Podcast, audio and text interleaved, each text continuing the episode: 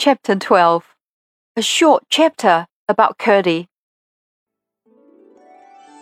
Curdie spent many nights in the mine. His father and he had taken Mrs. Peterson into the secret, for they knew mother could hold her tongue, which was more than could be said of all the miners' wives. But Curdie did not tell her that every night he spent in the mine, part of it went in earning a new red petticoat for her. Mrs. Peterson was such a nice, good mother. All mothers are nice and good more or less, but Mrs. Peterson was nice and good all more and no less. She made and kept a little heaven in that poor cottage on the high hillside for her husband and son to go home to out of the low and rather dreary earth in which they worked. I doubt if the princess was very much happier even in the arms of her huge great grandmother than Peter and Curdie were in the arms of Mrs. Peterson. True, her hands were hard and chapped and large, but it was with work for them, and therefore, in the sight of the angels, her hands were so much the more beautiful. And if Curdie worked hard to get her a petticoat, she worked hard every day to get him comforts which he would have missed much more than she would a new petticoat even in winter. Not that she and Curdie ever thought of how much they worked for each other. That would have spoiled everything. When left alone in the mine, Curdie always worked on for an hour or two at first, following the lode which, according to Glump, would lead Elise into the deserted habitation. After that, he would set out on a reconnoitering expedition. In order to manage this, or rather the return from it, better than the first time, he had bought a huge ball of fine string.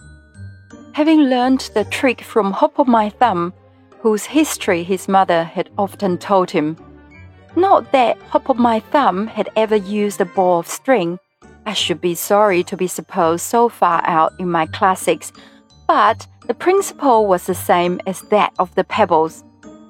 The end of this string he fastened to his pickaxe, which figured no bad anchor, and then, with the ball in his hand, unrolling it as he went, set out in the dark through the natural gangs of the goblins' territory.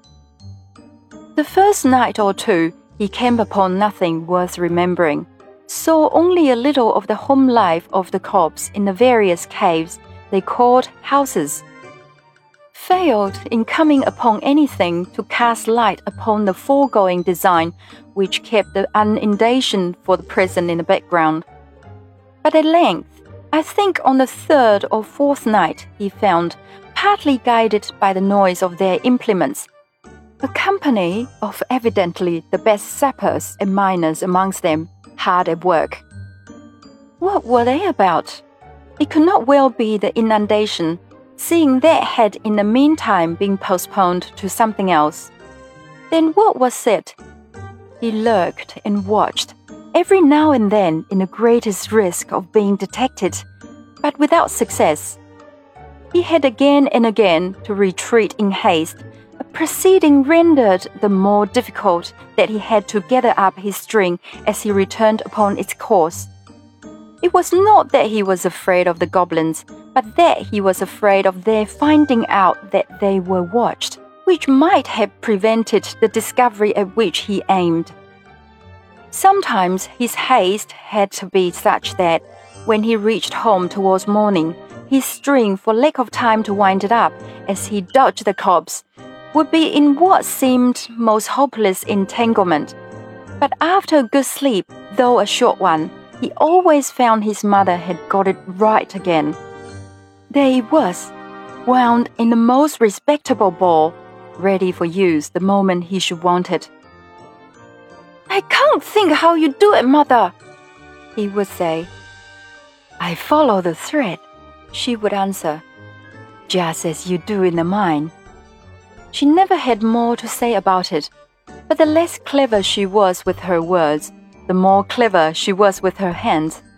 And the less his mother said, the more Curdie believed she had to say. But still, He had made no discovery as to what the goblin miners were about.